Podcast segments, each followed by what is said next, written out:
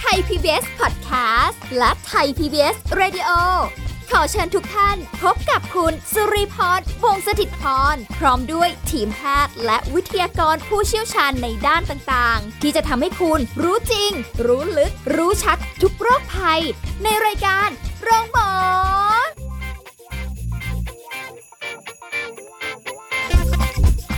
สวัสดีค่ะ คุณผู้ฟังค่ะขอต้อนรับเข้าสู่รายการโรงหมอค่ะ วันนี้เรามีนัดกันที่นี่นะคะ ที่เก่าเวลาเดิมค่ะ แล้วก็รวมไปถึงสาระดีๆ ในการดูแลสุขภาพเป็นประจำทุกๆ วันแบบนี้นะคะ และสุริพรทำหน้าที่เช่นเคยค่ะ เอาล่ะวันนี้เดี๋ยวเราจะคุยกันกับอีกหนึ่งภัยร้ายที่ฆ่าชีวิตคนไทยไปมากมายเหลือเกินนะคะ แล้วตอนนี้สถานการณ์เป็นอย่างไรกันบ้าง เดี๋ยววันนี้เราจะคุยกับรองศาสตราจารย์นายแพทย์ทวีศักดิ์แทนวันดี รองหัวหน้าภาควิชาอายุรศาสตร์ คณะแพทยศาสตร์ศิริราชพยาบาล มหาวิทยาลัยมหิดลค่ะ สวัสดีค่ะ คุณหมอทวีศักดิ์ค่ะครับสวัสดีครับคุณสุริพรและท่านผู้ฟังครับค่ะ วันนี้ที่เราจะคุยกันเป็นเรื่องของมะเร็งตับนะคะ ที่ก็เรียกว่าช่วงที่ผ่านมาก็เป็นกระแสที่หลายคนก็เริ่มตื่นตัวกันมากยิ่งขึ้น หลังจากที่อาจจะมีผู้ที่มีชื่อเสียงนะคะ เสียชีวิตด้วยมะเร็งตับนั่นเอง ถือว่าเป็นภัยร้ายกล้าชีวิตคนไทยที่ค่อนข้างจะมากขออนุญาตเรียนถามเอ่อคุณหมอตอนนี้ว่าในสถานการณ์มะเร็งตับในประเทศไทยตอนนี้เนี่ยนะคะ เป็นยังไงบ้างอะคะครับ สถานการณ์ของมะเร็งตับเนี่ยก็นับวันก็จะเพิ่มมากขึ้นนะครับจะเรียนท่านผู้ฟังนะครับ ว่ามะเร็งเนี่ยนะครับในปัจจุบันเนี่ยเป็นสาเหตุการตายอันดับหนึ่งก็คือมากกว่าอุบัติเหตุที่ทำไปนะครับปีหนึ่งเนี่ยมันมีผู้ป่วยมะเร็งปีใหม่ๆเนี่ยปีหนึงนั้นถ้าดูข้อมูลปี 2561จะประมาณแสนเจ็ดหมื่นกว่าคน แล้วก็เสียชีวิตประมาณแสนหนึ่งหมื่นกว่าคนต่อปีนะครับนั่นเห็นว่าก็ในบรรดามะเร็งทั้งหมดเนี่ยมะเร็งตับก็จะเป็นสาเหตุอันดับ แซงกันมาระหว่างมะเร็งปอดกับมะเร็งตับนะครับ อันนี้เราพูดกันถึงในทั้งเพศชายและเพศหญิงเนี่ยก็คืออมพอๆกันนะครับ ก็คือค่ะประมาณสักสิบห้าเปอร์เซ็นร้อยละสิบห้าของมะเร็งทั้งหมดเนี่ยเป็นมะเร็งปอดและอีกอีกร้อยละสิบห้าก็คือเป็นมะเร็งตับนะครับค่ะแต่ว่าถ้าเกิดไปดูตามตามเพศเนี่ยมะเร็งตับเนี่ยจะพบมากในเพศชายมากกว่าเพศหญิงนะครับอืมซึ่งการนี้ก็ ส่วนหนึ่งก็เป็นความโชคดีของเพศหญิงที่มีฮอร์โมนเพศเนี่ยซึ่งเป็นฮอร์โมนที่ลดการอักเสบของตับนะครับ ก็จะทำให้ลดความเสี่ยงในแง่ของมะเร็งตับค่ะมากกว่าผู้ผู้ชายครับอ๋ออันนี้คือสถานการณ์โอ้โหสิบห้าเปอร์เซ็นของประชากรครับแล้วเอ่อที่แล้วที่เป็นมะเร็งแล้วเอ่อจะจะครับ แล้วก็สสาเหตุหลัก ๆ เลยเนี่ยในผู้ชายเนี่ย สาเหตุหลัก ๆ ของมะเร็งก็คือไม่ตับก็ปอดนะครับ ส่วนในผู้หญิงเนี่ยอาจจะรองจากมะเร็งที่หน้าอกกับมะเร็งที่ปากมดลูกนะครับ ก็คือมะเร็งตับที่อยู่ในระดับรองลงมา เพราะว่ามีมะเร็งที่อวัยวะพิเศษของเพศหญิงที่ที่นำหน้าอยู่ครับ ค่ะ ก็อาจจะมีความแตกต่างกันไปในการที่จะเอ่อเป็นมะเร็งของผู้ชายกับของผู้หญิง แต่ว่าคือโดยส่วนมากแล้วก็อันนี้ก็น่าหนักใจเหมือนกันนะคะ คุณหมอเพราะว่าสถานการณ์ของการเสียชีวิตของคนไทยส่วนใหญ่เนี่ยมาจากมะเร็งแล้วมากกว่าอุบัติเหตุด้วยซ้ำขนาดว่าเราเห็นอุบัติเหตุตามสื่อต่างๆ แล้วเนี่ยก็ดูแทบจะมีตลอดเวลาเลยนะคะ แต่นี่คือมะเร็งนี่มีมากกว่าอีก อันนี้น่าเป็นห่วงจริง ๆ มันมันเกิดอะไรขึ้นคะคุณหมอคะทำไมสถานการณ์มันถึงได้มากขึ้นเรื่อย ๆ แบบนี้อะคะเกี่ยวกับคนที่เป็นมะเร็งมากขึ้นการการเกิดมะเร็งโดยรวมเนี่ยมันเกิดจากหลายปัจจัยส่วนปัจจัยอันหนึ่งที่เราต้องยอมรับก็คือเราจะไปเทียบกับเมื่อร้อยปีที่แล้วที่อัตราเฉลี่ยของการมีชีวิตของคน อาจจะอยู่ที่ที่ประมาณสักห้าสิบกว่าปี ในปัจจุบันเรามีอายุเฉลี่ยเกือบถึงแปดสิบปีเนี่ยมันการที่อายุที่มากขึ้นเนี่ยค่ะก็ต้องยอมรับว่าความเสื่อมของอวัยวะเอ่อก็จะนำไปสู่การเกิดมะเร็งที่เพิ่มมากขึ้นนะครับอืมก็อันนี้ก็จะเป็นปัจจัยที่เราเราแก้ไม่ได้ เราหน้าที่ก็คือต้องพยายามที่จะคัดกรองให้ได้เร็วแล้วก็รักษาให้ได้เท่านั้นเอง เพราะว่ามะเร็งจำนวนมากเนี่ยมาตามอายุที่เพิ่มขึ้นโอ้แต่ปัจจัยอื่น ๆ ที่เราสามารถจะ แก้ได้หรือปรับปรุงได้คือครับคือเช่นไม่ว่าจะเป็นปัจจัยจากตัวผู้ป่วยเอง ปัจจัยจากสิ่งแวดล้อม ปัจจัยจากสารพิษต่างๆ ที่เราได้รับเข้าไป ซึ่งเราก็มีการพูดรณรงค์กันอยู่เนี่ยนะครับเกิดปัจจัยต่างๆ เหล่านี้เป็นปัจจัยที่ เราอาจจะปรับปรุงปรับเปลี่ยนหรือแก้ไขได้ครับ ค่ะ ก็แสดงว่าเอาล่ะใน อันนี้ไม่แน่ใจว่าเป็นคำพูดที่ที่อันนี้ที่เคยได้ยินมานะคะคุณหมอไม่รู้ว่าจะถูกหรือเปล่า คือเขาบอกว่าในร่างกายของคนเราเนี่ยทุกวันเนี้ยคือมีเซลล์มะเร็งอยู่แล้วแหละเพียงแค่ว่ามันจะมีอาการออกมาหรือไม่ แค่นั้นเอง อันนี้ถูกไหมคะเออคงไม่ใช่ขนาดนั้นคือว่าคือผมเอ่อเปรียบเทียบเหมือนกับคนเรา คนเราเนี่ย เรามีพฤติกรรมดีและพฤติกรรมไม่ดีค่ะดังนั้นการเราที่เราจะแสดงออกทำให้คนเราคนรักชอบเราเนี่ยก็คือเราจะแสดงออกเฉพาะพฤติกรรมที่ไม่ดีไอ้ยที่ดีนะครับก็เก็บพฤติกรรมที่ไม่ดีเอาไว้ แล้วก็อืมแล้วไม่แสดงออกมาสู่ภายนอกใช่ไหมครับนั่นค่ะคือเราก็จะมองว่าภาพภายนอกเนี่ยเราเป็นคนดี เช่นเดียวกันครับพันธุกรรมสารพันธุกรรมในร่างกายเราเนี่ย มีทั้งสารพันธุกรรมที่ดี และสารพันธุกรรมที่สามารถจะก่อมะเร็งได้เพราะฉะนั้นคนที่จะมีชีวิตเป็นปกติได้ก็คือคนที่การแสดงออกของสารพันธุกรรมเนี่ยเป็นสารพันธุกรรมที่ดี และกดสารพันธุกรรมที่เป็นที่เรียกว่าเราเรียกว่ายีนเนี่ยนะครับยีนที่ก่อมะเร็งเนี่ยเรากดไว้ไม่ให้มันทำงาน คือกดคนไม่ดีเอาไว้ไม่ให้มันแสดงออกนะครับอ๋อ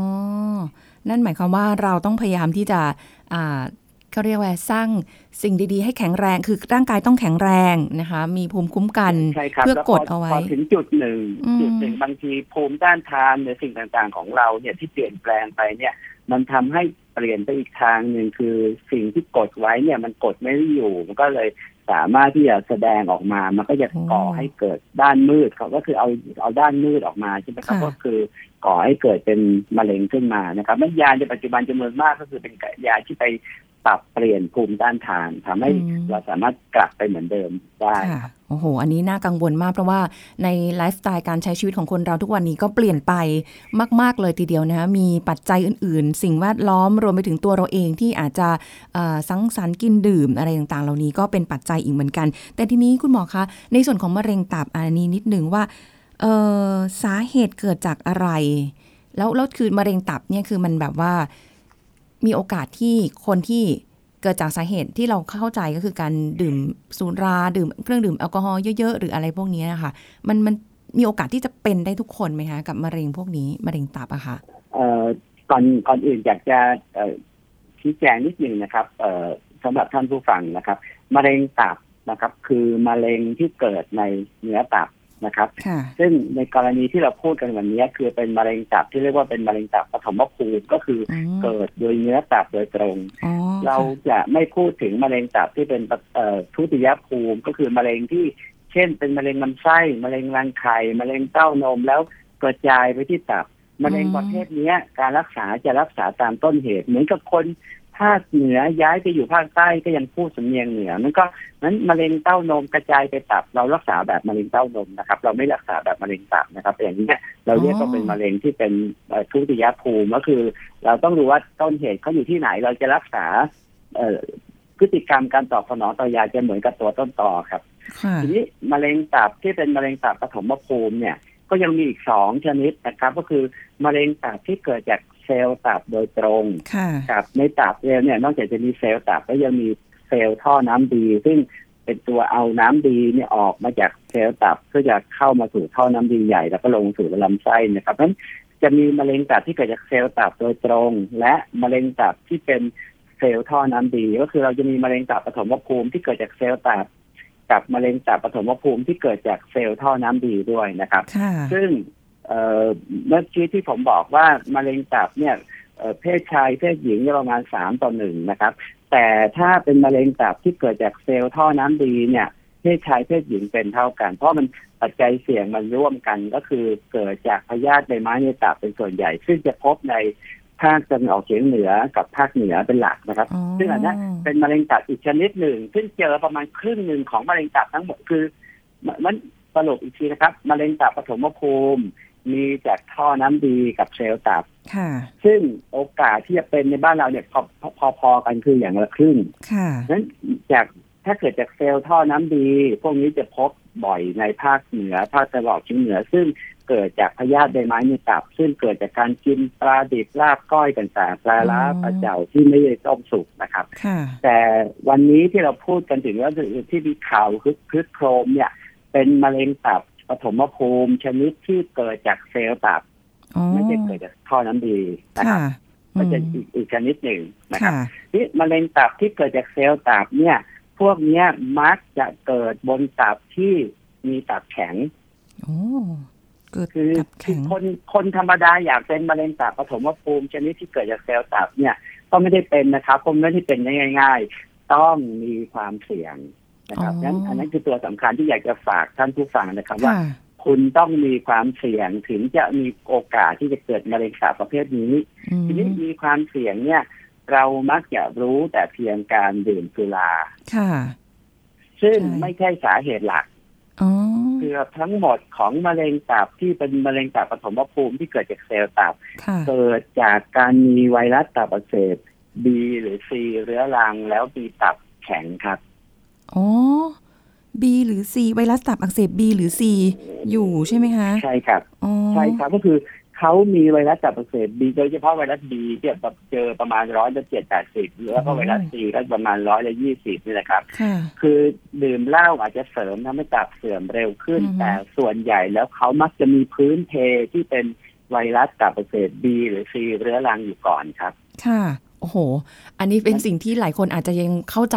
คืออาจจะไม่ไม่มีข้อมูลตรงนี้ด้วยซ้ำเข้าใจว่า อ๋อ เราดื่มเหล้าเยอะ เป็นระยะเวลานานเป็นหลายสิบปี ตับแข็งอ้าวเสียชีวิตเป็นเออเป็นมะเร็งตับแล้วเสียชีวิต ไม่ได้คิดเรื่องของไวรัสตับอักเสบ B กับ C เลยค่ะ คุณหมอ ใช่ใช่ครับพออ๋อพอมาเจอเนี่ยผู้ป่วยก็จะบอกว่าฉันไม่เคยดื่มเหล้าเลยค่ะซึ่งการดื่มเหล้าอาจจะทำให้ตับท่านเสื่อม แต่โอกาสที่ดื่มเหล้าแล้วเกิดมะเร็งตับแบบน้อยมากครับอืมส่วนใหญ่อาจจะตับแข็งถ้าดื่มไม่เลิกดื่มปริมาณมากๆก็มีตับ เอ่อเสื่อมลงไปเรื่อยๆตับแข็งท้องมันเอ่ออาเจียนเป็นเลือดเอ่อมีตับวายหรือมีอาเจียนเป็นเลือดเสียชีวิตค่ะไม่ไม่ได้ทันเป็นมะเร็งครับ ส่วนใหญ่ส่วนใหญ่คนที่เป็นมะเร็งตับเนี่ยมักจะต้องมีไวรัสตับอักเสบ B.C. เรื้อรังร่วมด้วยครับอ๋อ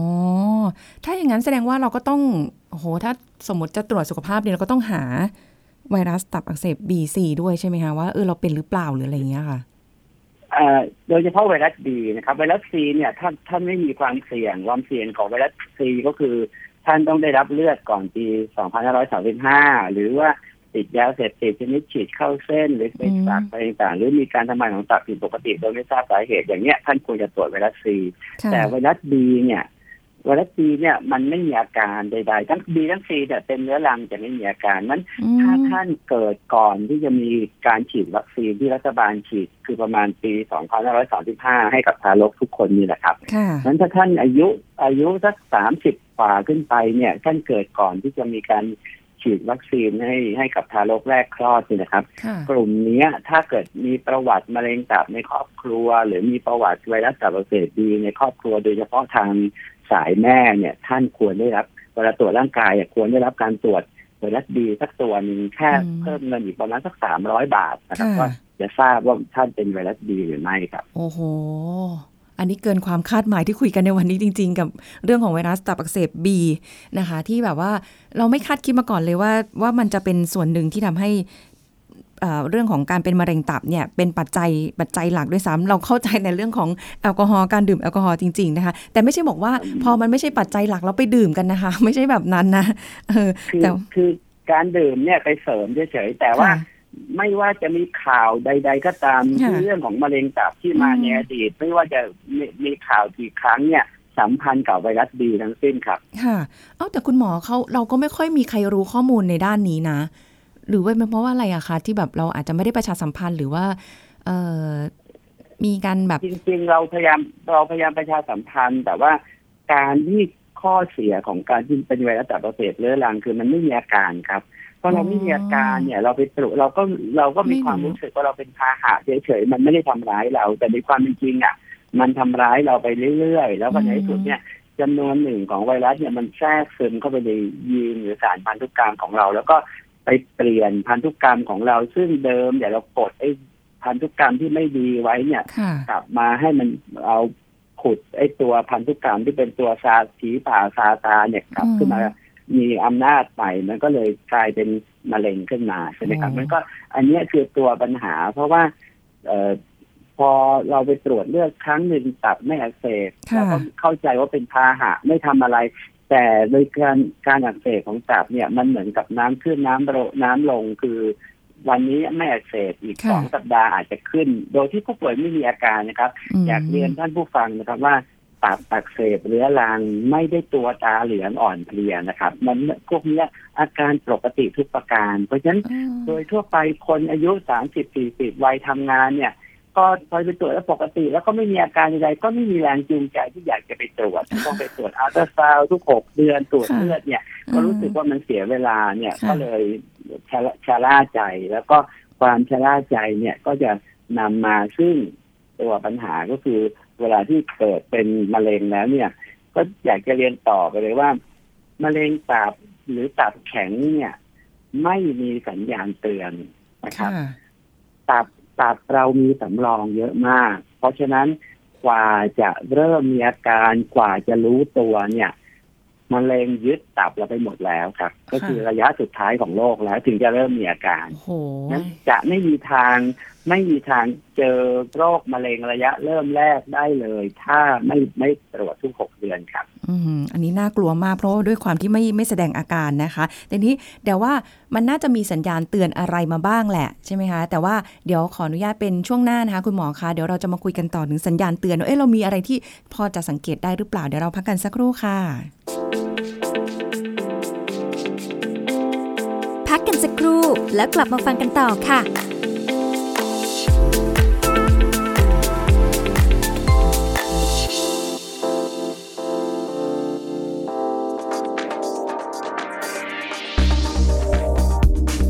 ุณผู้ฟังครับสำหรับผู้ที่มีปัญหาน้ำตาลในเลือดสูงเกินเกณฑ์มาตรฐาน สามารถปรับเปลี่ยนพฤติกรรมที่ส่งเสริมให้สุขภาพได้ดียิ่งขึ้นอย่างยั่งยืนหากทำได้อย่างต่อเนื่องนะครับด้วยการดื่มน้ำเปล่าให้เพียงพอ เพราะหากร่างกายขาดน้ำจะส่งผลให้เลือดข้น และส่งผลให้ระดับน้ำตาลในเลือดสูง การดื่มน้ำเปล่าให้เพียงพออย่างน้อย 2 ลิตรต่อวัน จะช่วยดับกระหาย และทำให้มีโอกาสที่เราจะไปเลือกดื่มน้ำหวานลดกระหายนั้นน้อยลง แต่ถ้าหากร่างกายได้รับน้ำเปล่าอย่างเพียงพออยู่แล้ว การดื่มน้ำเปล่าเพิ่มก็ไม่ได้ส่งผลต่อการลดระดับน้ำตาลในเลือดได้ แต่จะทำให้เราอิ่มน้ำและไม่ไปดื่มเครื่องดื่มอย่างอื่นทดแทนนะครับ ขอขอบคุณข้อมูลจากสำนักงานกองทุนสนับสนุนการสร้างเสริมสุขภาพหรือสสส ไทย PBS ดิจิทัล Radio ออกอากาศจากองค์การกระจายเสียง และแพร่ภาพสาธารณะแห่งประเทศไทย ถนนมิภาวดีรังสิต กรุงเทพมหานคร ไทย PBS ดิจิทัล Radio วิทยุข่าวสารสาระ เพื่อสาธารณะและสังคม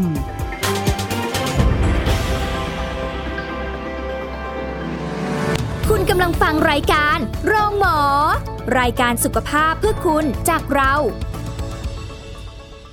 กลับมาพูดคุยกันต่อนะคะ คุณผู้ฟังคะเรายังอยู่กับคุณหมอทวีศักดิ์ค่ะเราคุยกันถึงเรื่องของมะเร็งตับนะคะ ที่เรียกว่าเป็นสาเหตุที่ฆ่าชีวิตคนไทยไป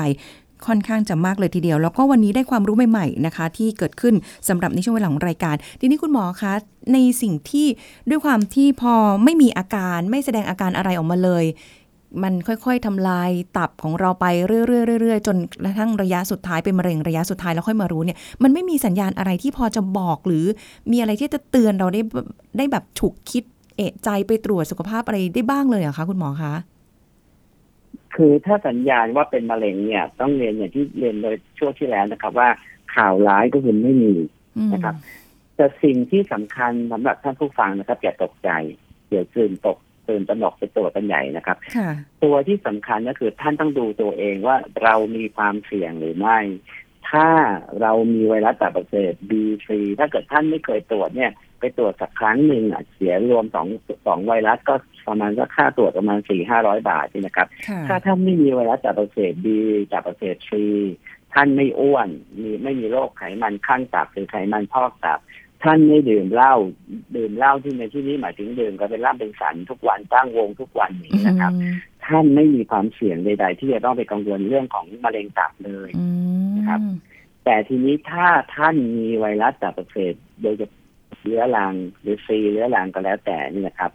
ในกรณีอย่างเนี้ย โดยเฉพาะถ้าท่านเป็นผู้ชายอายุเกิน 40 มะเร็งตับประเภทปฐมภูมิชนิดเซลล์ตับเนี่ย พบในผู้ชายเยอะมากนะครับค่ะถ้าผู้ชายอายุเกิน40หรือถ้าเป็นเพศหญิงอายุเกิน50ทำไมเพศหญิงเอ่อเราจะมากกว่าเอาอายุเยอะกว่า เพราะว่าก็คือเริ่มวัยหมดประจำเดือนนะครับก็คือออตัวป้องกันของการเกิดเนี่ยหมดไปแล้วค่ะวัยเอ่อฮอร์โมนเอสเอสโตรเจนเริ่มตกไปแล้วเนี่ยนั้นกลุ่มเนี้ยก็จะเพิ่มความเสี่ยงเท่ากับผู้ชายมันโรคหัวใจโรคมะเร็งตับต่างๆพวกเนี้ยก็จะเพิ่มเท่ากับผู้ชายแล้วอืมนั้นเอ่อกลุ่มพวกเนี้ย ถ้าเป็นไวรัสบีด้วยเนี่ย เราแนะนำให้ตรวจอัลตราซาวด์ทุกหกเดือนทุกหกทำไมต้องค่ะตรวจทุกหกเดือน เพราะสมมุติเกิดมีก้อนมะเร็งสักสองสามมิลลิเมตร เท่าหัวไม้ขีดค่ะเอ่ออัลตราซาวด์มองไม่เห็นเนี่ย ถ้ามีอยู่จริงเนี่ย อีกหกเดือนมันเพิ่มขนาดเป็นเท่าตัวอืมจากสามมิลเป็นหกมิลหรือจากห้ามิลเป็นหนึ่งเซนติเมตรเนี่ย เราตรวจเจอและรักษาทัน อันนี้ค่ะคือสิ่งที่ อยากฝากท่านผู้ฟังนะครับ ว่าก็คือไม่ใช่ไม่มีอาการไม่ทำอะไร ก็คือถ้าท่านมีไวรัสตับอักเสบเรื้อรังอะควรพบแพทย์ทุกหกเดือนอืมทีนี้ในกรณีที่รอจนมีอาการค่ะอาการที่จะเกิดขึ้นจากการเป็นมะเร็งตับก็จะเกิดจากสองกรณีอย่างที่หนึ่งคือ เกิดจากการที่ก้อนมันใหญ่แล้วไปไปเบียดอวัยวะข้างเคียงนะครับ ในเนื้อตับเราไม่มีความรู้สึกเจ็บปวด ถ้าก้อนมันใหญ่มากจน มาอยู่ที่ผิวตับเนี่ยมันถึงจะเจ็บนะครับนั้นกว่าจะถึงผิวเนี่ยก้อนอาจจะสิบถึงยี่สิบเซนซึ่งก็คือใหญ่มากแล้วค่ะอืมซึ่งมันก็ทำอะไรไม่ได้แล้วก็คือเริ่มปวด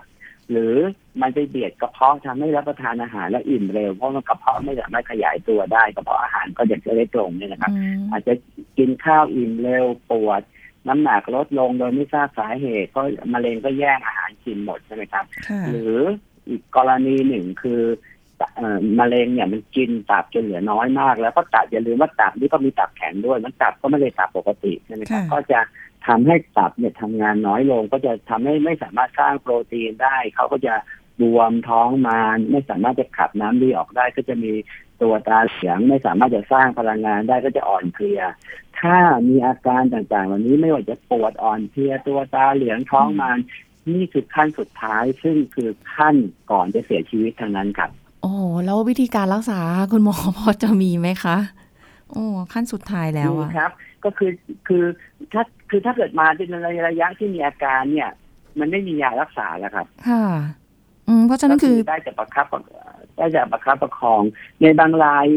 ก็อาจจะกระจายไปที่อื่น บางคนอาจจะไม่ได้มีอาการที่ตับเลย อาจจะ กระจายที่กระดูก แล้วกระดูกมันถูกแทนที่ด้วยเนื้อมะเร็งมันก็เปราะปกติที่แค่เซเซนิดเดียวก็กระดูกหักเป็นต้นก็เลยไม่ไม่อืมจึงไม่สมเหตุสมผลกับอุบัติเหตุเนี้ยก็จะค่ะทำให้มีอาการใช่ไหมซึ่งสิ่งต่างๆ เหล่านี้คือเป็นอาการที่สิ้นหวังทั้งหมดคือค่ะเป็นระยะที่ทำอะไรไม่ได้อ๋อนั้นจึงอยากจะฝากท่านผู้ฟังนะครับว่า ถ้าท่านมีไวรัสตับอักเสบบีซีหรือคนที่ท่านรู้จักมีไวรัสตับอักเสบบีซีเนี่ย อยากจะถือโอกาสนี้บอกท่านว่าท่านควรไปได้รับการตรวจเป็นระยะระยะ การตรวจต่างๆ เหล่านี้ฟรีในทุกสิทธิ์นะครับ ไม่ว่าจะท่านจะใช้สิทธิ์ของออสปสชประกันสังคมข้าราชการและเจ้าวิสาหกิจเนี่ย ฟรีทุกสิทธิ์ การรักษาด้วยยาเนี่ย ฟรีทุกอย่างครับ ค่ะอ๋อคือยานี่อยู่ในบัญชียาหลักแห่งชาติ สามารถจะรักษาไวรัสตับอักเสบ B C C เนี่ยเราพูดกันถึงหายขาดไปเลยสามเดือนหายขาดอืมแต่ B เนี่ยการรักษาเหมือนกับเรากินยาความดันก็คือกดไวรัสให้น้อยทำให้ตับเราไม่ถูกทำลาย แต่ต้องกินยาวันละเม็ดไประยะยาว แต่ว่าตับต่อให้มีตับแข็งก็ฟื้นตัวครับมันนอกจากจะลดมะเร็งแล้วเนี่ยตับก็ไม่เสื่อมด้วย เพราะฉะนั้น อยากฝากจริง ๆ เลยครับ เรามีคนที่เป็นไวรัสซีสองสามล้านคนอยู่ในประเทศไทยโอ้ไวรัสซีอีกหลายแสนคนเนี่ยคนกลุ่มนี้อยู่ในสังคมโดยที่เขาไม่มีอาการเลย แล้วเขาคือคนที่มีความเสี่ยงในการที่จะเกิดมะเร็งตับในอนาคตเนี่ยค่ะคนกลุ่มเนี้ยถ้าได้รับการดูแลเนี่ยแล้วการดูแลนี่ฟรีในทุกสิทธิ์นะครับ มันจะช่วยได้อย่างมากครับอืมและการที่ถ้าเกิดว่าเขามาตรวจเป็นระยะระยะทุกหกเดือน เกิดเราเจอก้อนมะเร็งเกิดโชคร้ายเป็นมีก้อนมะเร็งเซนสองเซนเนี่ย เรารักษาหายขาดนะครับอ๋อหายขาดคือได้อืมคือเซนสองเซนเนี่ย มันหนึ่งถ้าเกิดเนื้อตับส่วนที่เหลือเขาดีเราก็ตัดส่วนที่เป็นมะเร็งออกเท่านั้นเองค่ะถ้าเนื้อตับส่วนที่เหลือมีตับแข็งคิดว่าผ่าตัดอาจจะเอ่อเสียเนื้อตับมากเกินไป เราก็สามารถจะจี้นะครับ อาจจะจี้ด้วยความร้อนหรือจี้ด้วยความเย็นทำให้ ก้อนมะเร็งเนี่ยตาย อยู่โรงพยาบาลแค่วันสองวันเองนะครับ ก็ได้ผลเท่ากับการผ่าตัดอืมหรือถ้าเกิดเนื้อตับไม่ดีเลย มีตับแข็งมาก ตับเริ่มเสื่อมการทำงาน แต่ก้อนมะเร็งไม่ได้ใหญ่มาก ยังไม่ได้กระจายไปข้างนอกตับเนี่ยค่ะเราก็ปลูกถ่ายตับก็คือยกตับอันนี้ออกไปเลย แล้วก็เปลี่ยนตับนะครับ แต่ไม่ใช่ว่ารอจนมันมะเร็งทั่วเต็มตับหรือกระจายไปหมดแล้วเราจะเปลี่ยนตับค่ะได้ เพราะว่ามันมันมันเลยระยะไปแล้วนะครับอ๋อไม่เห็นว่าถ้าระยะเริ่มต้นเนี่ย การรักษาหายขาดได้หมดนะครับค่ะอืมถ้าเกิดใหญ่กว่านี้อีกหน่อยนึงไม่สามารถจะผ่าได้ ไม่สามารถจะจี้ได้เนี่ย เราก็ยังมีสามารถจะฉีดยาเข้าไปอุดเส้นเลือดที่ไปเลี้ยงตัวก้อนมะเร็งมันก้อนมะเร็งมันขาดเลือดขาดอาหารขาดออกซิเจน เนี่ย มันก็จะฝ่อไปได้นะครับค่ะถ้าถึงระยะสุดท้ายอีกระยะหนึ่งก่อนที่จะเริ่มมีกัดวายหรือตัวตาเหลืองก้อนมะเร็งเยอะเกินไปหรือว่า ไม่ตอบสนองต่อการรักษาอย่างอื่นๆเนี่ยในปัจจุบันก็มียารับประทานเพื่อจะช่วยทำให้มะเร็งเนี่ย มันโตช้าลงครับอืมก็แต่อันเนี้ยมันมันมันมันยังมีการรักษาค่ะการรักษาส่วนใหญ่เนี่ย เป็นการรักษาก่อนผู้ป่วยมีอาการทั้งสิ้นนะครับค่ะจะเห็นไหมครับว่ามะเร็งระยะสุดท้ายแล้วยังไม่มีอาการนะครับ อืมใช่ใช่อันนี้คือตัวที่โอ้โหอยากฝากท่านท่านผู้ฟังเลยนะครัค่ะบอืม เพราะว่าอันนี้คือเป็นเป็นข้อมูลความรู้ที่บางทีเราอาจจะเข้าใจอะไรมา จริง ๆ อันเดิมก็ไม่ได้ไม่บอกว่าผิดนะ แต่ว่าบางอย่างเนี่ยเราต้องรู้เพิ่มเติมในทางที่ถูกต้องเกี่ยวกับเรื่องของไวรัสตับอักเสบ B และ C แต่ตัว B เนี่ยค่อนข้างที่จะต้องขีดเส้นใต้หนักๆเลยนะคะไปตรวจหา เพราะว่าใช่ครับคุณหมอบอกแล้วรักษาฟรีทุกสิทธิ์เลย อันนี้คือเอาแหละเรามีสิทธิ์ตรงนี้อยู่เราก็ใช้ซะเพราะว่าเราไม่รู้ว่ามันมีอะไรอยู่ในร่างกายของเราบ้าง ไปถึงระยะไหนแล้ว ถ้าเรารู้แต่เนิ่นๆ รักษาหายได้ แต่ถ้ามาถึงระยะสุดท้ายที่จนกระทั่งแสดงอาการแล้วเนี่ย อันนี้ก็ต้องก็ต้องบอกกันตามตรงว่ามันอาจจะยากแล้วล่ะนะคะ เพราะฉะนั้นทางที่ดีดูแลสุขภาพนะคะ แล้วก็ไปตรวจสุขภาพเป็นประจำเนาะคุณหมอเนาะแบบว่า ที่เขาบอกว่าปีหนึ่งตรวจครั้งหนึ่งนะคะ เป็นอย่างน้อย หรือว่าถ้าเกิดใครไม่แน่ใจอะไปใช้เสียซะน่าจะดีที่สุดทางนี้คุณหมอมีอะไรอยากจะฝากถึงคุณผู้ฟังหน่อยไหมคะ ครับเอ่อจะฝากท่านผู้ฟังนะครับ อย่าท่านท่านอย่าตื่นตระหนกนะครับมะเร็งตับไม่ได้เป็นกับทุกคน ต้องค่ะเป็นเฉพาะคนที่มีความเสี่ยงเท่านั้นก็คือเป็นไวรัสตับอักเสบบีซีเรื้อรังหรือว่ามีตับแข็งเท่านั้นค่ะถ้าท่านเป็นหรือท่านมีคนรู้จักหรือคนที่คุณท่านรักเป็นเนี่ยนะครับ ไปพบแพทย์นะครับ การรักษาเนี่ยมีอยู่ตลอดเลย แล้วก็สามารถป้องกัน ทำให้เขามีคุณภาพชีวิตเป็นปกติเหมือนเหมือนพวกเราแล้วก็ไม่เป็นมะเร็งตับด้วยนั้นอันเนี้ยมันมันมีการรักษาอยู่แล้วนะครับค่ะนอกจากนั้นก็ดูแลตัวเองไม่ดื่มเหล้าเมายาไม่อ้วนนะครับพวกนี้ก็จะเสริมทำให้ตับเราเสื่อมเพิ่มมากขึ้นนะครับ อาหารเสริมไม่มีนะครับ มีแต่เสริมรายได้คนขายอาหารเสริม แต่ว่าไม่เคยมีอาหารเสริมตับนะครับ มันก็เป็นต้องไปรับประทานนะครับ แล้วก็อยากจะฝากท่านผู้ฟังอีก อันหนึงที่สำคัญคือ เรามักจะได้รับการบอกเล่าเสมอว่าพอเป็นมะเร็งนะห้ามกินเนื้อสัตว์นะห้ามกินโปรตีนนะ อันนั้นคือวิธีการฆ่าตัวตายนะครับ นั้นมะเร็งเนี่ยมันสร้างหลอดเลือดดูดเอาโปรตีนของผู้ป่วยเก่งกว่าเนื้อเนื้อเยื่อปกติ เพราะฉะนั้นถ้าเราไม่กินอาหารไม่กินโปรตีน เขาจะยิ่งผอมลงภูมิค่ะต้านทานยิ่งตกต่ำลงอืมยิ่งทำให้เขาซุดเร็วมากขึ้นครับค่ะนั้นก็อยากฝากท่านผู้ฟังจริงๆนะครับว่า ไปพบแพทย์เอ่อถ้าเกิดว่ามีโรคไวรัสตับอักเสบบีซีเรื้อรังท่านรักษาได้ฟรีนะครับ แล้วก็ องค์การอนามัยโลกเนี่ย มุ่งเป้าว่าอีกสิบปีข้างหน้านะครับ คือปี 2573 เนี่ย เราต้องรักษาต้องตรวจคนไข้ไวรัสบีซีให้ได้เกินร้อยละ90ของประชากร และต้องรักษาให้ได้เกินร้อยละ80เพื่อจะลดตับแข็งมะเร็งตับให้ได้เกินร้อยละ65นะครับค่ะนั้น ต้องหวังพึ่งท่านนะครับ ที่ต้องเข้ามาพบแพทย์ครับ ค่ะ นี่ก็เป็นคำแนะนำดีๆ จากคุณหมอที่ฝากคุณผู้ฟังกันไว้นะคะ วันนี้ต้องขอบคุณรองศาสตราจารย์นายแพทย์ทวีศักดิ์แทนวดี รองหัวหน้าภาควิชาอายุรศาสตร์คณะแพทยศาสตร์ศิริราชพยาบาล มหาวิทยาลัยมหิดลค่ะที่มาให้ความรู้กับรายการโรงหมอของเราในวันนี้ ขอบคุณคุณหมอมากเลยค่ะ สวัสดีค่ะครับสวัสดีครับสวัสดีครับหมดเวลาแล้วค่ะกับรายการโรงหมอนะคะ เราจะกลับมาพบกันใหม่ครั้งหน้าค่ะ วันนี้สุริพรลาไปก่อนสวัสดีค่ะ